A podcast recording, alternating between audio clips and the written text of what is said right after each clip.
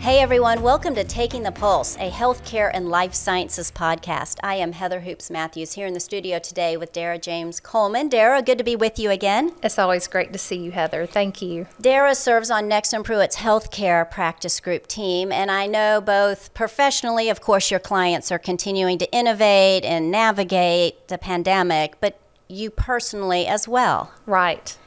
Yes, over Christmas, um, my son had COVID for the second time in 12 months. And then most recently, my daughter went back to virtual learning because her high school um, was hit really hard. They were short staffed and then had so many students hit by um, the recent Omicron strain. So it has hit my family like so many others on both fronts from an actual infection and then from just a reactive state. So we are like a lot of families where we're trying to treat things at home and still maintain some sense of normalcy. So we're very excited to hear from today's guest about what he's doing to help facilitate other families um, staying at home and um, keeping them safe. That's right. After this short break, we're going to be char- joined by Charles McDonough.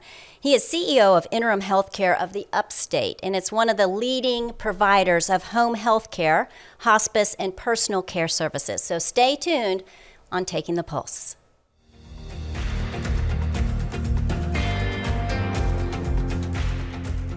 Welcome back, everyone. Our guest today is Interim Healthcare of the Upstate CEO, Charles McDonough. Charles is a healthcare executive with years of experience in the post acute and hospital based services, and he's currently on the board of the South Carolina Home Care and Hospice Association. Charles, thank you so much for joining us today. Thank you so much for having me. Interim healthcare centers around a commitment to keep patients out of the hospital and at home for the healthcare. And uh, you serve, uh, you know, 15,000 patients in eight counties in the upstate. Can you tell us more a little bit about your work? Yeah, so you know, in addition to the 15,000 or upwards of 15,000 patients that we're currently serving, you know, the work is just is is much more than that. Uh, you know, we've you know, taken pride in the past 42 years of being able to service the communities that we live in, uh, trying to handle uh, really patient care situations in a normal situation. But uh, COVID changed all that for everybody. Uh, we would get a referral from a hospital and just trying to make sure they navigated that care path. But but now COVID has enlightened us in so many ways where it's much more about you know mending broken bones or sickness and ailments. We've faced struggles around keeping patients and their family members alive related to their spiritual status, their mental status. Um, you know, we've had our franchise partners roll out a program called Home Life Enrichment, which focuses on the entire mind, body, and spirit. So, you know, we we look at it through the approach of and supporting that we want to make sure that when somebody comes in uh, to our interim family, if you will, that they they never leave us, but when they depart us temporarily, that they they are better than when we found them. Mr. McDonough, you just talked about how your model has been impacted by COVID for your patients. I'm curious about how COVID, particularly the Omicron variant, has impacted your workers because we've heard from a lot of other healthcare employers how they've been impacted. Can you touch upon that a little bit for us?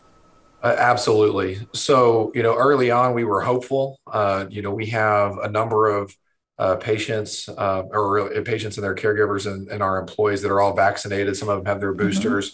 Mm-hmm. others have been wearing masks. I mean, everybody's been doing what they can uh, to keep this disease at bay, right?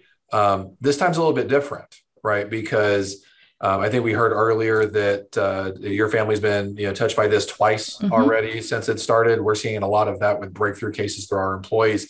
Um, and just today, we're talking about moving our staff to a contingency, let alone maybe crisis level, because we are seeing the disease rise to a certain point where we are having to look at uh, different ways to be able to care for the patients um, so that we can not overburden and overwhelm our employees um, and the amount of patient volume that's coming to us. So it's been critically important. If you ask me, it's you know our number one focus and goal on any of our strategic initiatives right now is making sure that our employees are taken care of and they're protected. Um, mm-hmm. And you know, sometimes that requires us taking a step back and looking at it from a holistic perspective: as how much work can they actually bear, uh, so we can continue to do a great job um, and make sure that we're continuing to wow our constituents and our communities. I know you're not alone in, you know, trying to navigate again another change in the right. pandemic. And we've seen you know it's it's a silver lining but it's it's encouraging to see companies be able to be nimble and move and make changes it's also been exciting to see you know um, me have a doctor's appointment on FaceTime on my phone and different things like that. And during the pandemic, I know people may have started looking more at home health, right? So for sh- before maybe they just considered assisted living, but now, well, maybe I I want to keep mom and dad out of a facility. Can you talk a little bit about those trends that might be happening? 100%. So it is probably one of the most if you ask me, it's one of the most precedented moves as we've been talking about this for the past 10 to 15 years on how more care was shifting to the home. But uh, COVID really just exacerbated that. I mean, we are seeing the the numbers of levels of baby boomers shifting to the home um, just simply because everybody's aging into that category. And, you know, we're seeing a lot of folks that don't want to go to skilled nursing homes. They don't want to go to enlisted, assisted living facilities. And we offer an opportunity for respite support. We have we offer an opportunity for individualized care plans, bringing physicians to you, therapists, um, end of life support, and also integrating digital innovations into that process. Because, you know, to be honest, uh, here is that we we see a lot about how the hospitals have been crippled uh, by the ability to care for their patients for lack of employees. The assisted living and the skilled nursing facilities are all at 120 to 150 percent capacity. Our organization, uh, while we fared a little bit better the concern still remains, right? There are enough sick people, uh, it, those that want to receive care in the home versus not. We're seeing a landslide shift to that. You know, we've seen over 30% increase in our patient care census in the past year um, with similar trends. They just want care in the home. And we are having to adapt to that through various issues of digital innovation, various opportunities for digital innovation. You spoke through being able to get your doctor visit to see you on your iPhone. Why should your nursing and therapy visit in your home be any different, right? You're safe, you're secure, you're comfortable, um, and we have the opportunity to make real difference. And uh, we are seeing numbers, uh, and you come to us in droves. We're seeing legislative action um, on Capitol Hill through the Choose Home Act of 2021, which is going to allow patients um, on the Medicare benefit to choose whether they go to a skilled nursing facility or not. They can choose whether they want to get their daily care in their home or in a facility. So we're finally starting to see the legislation starting to catch up with the care needs of the patient um, and align with the technological innovation that, that is also uh, coming alive as a result of the pandemic. Um, Mr. McDonough, if you don't mind, I want to go back and talk a little bit more about those technological tools because we've talked a lot about telemedicine on the podcast, but we haven't really talked about that as much in terms of how that's being integrated with home health.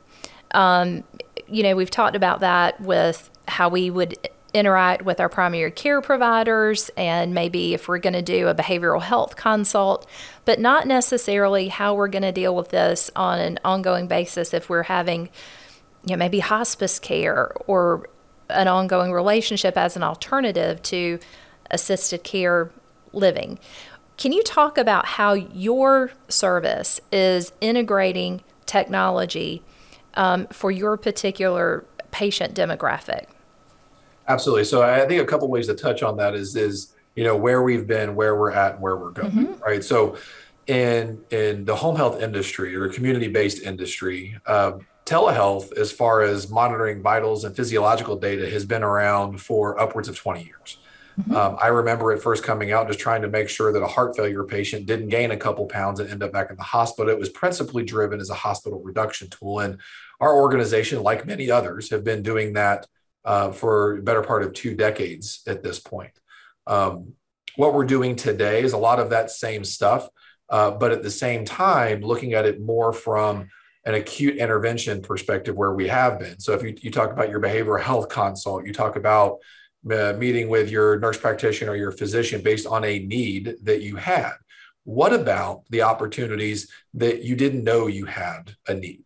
Right? So we've we're starting to develop out and roll out and implement current state a remote patient monitoring platform that allows you to for us to be able to monitor you, ask you about motivational interviewing questions, and insert a caregiver on an on-demand basis. advisory board released a study in 2021 that said for the past three years, one of the top concerns among patients in their healthcare provision was on demand care when they wanted it, where they wanted it, how they wanted it.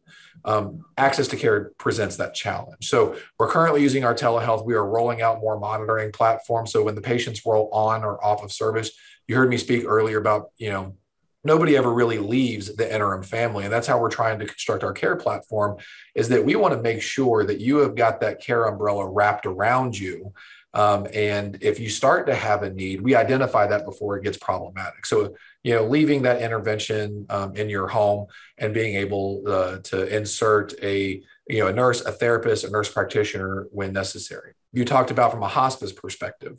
Um, being at somebody and being near them during their end of life is the most precious moments that anybody uh, could share with a loved one identifying those opportunities and making sure that we can share that you know share that experience with everybody is critical to our core values in the way that we perform so you know being able to influence that and be able to get spiritual guidance be able to get emotional guidance um, on demand when necessary is something that we are all about and that way we can focus when those last days do come we can make sure everybody's in the home on demand as much as humanly possible.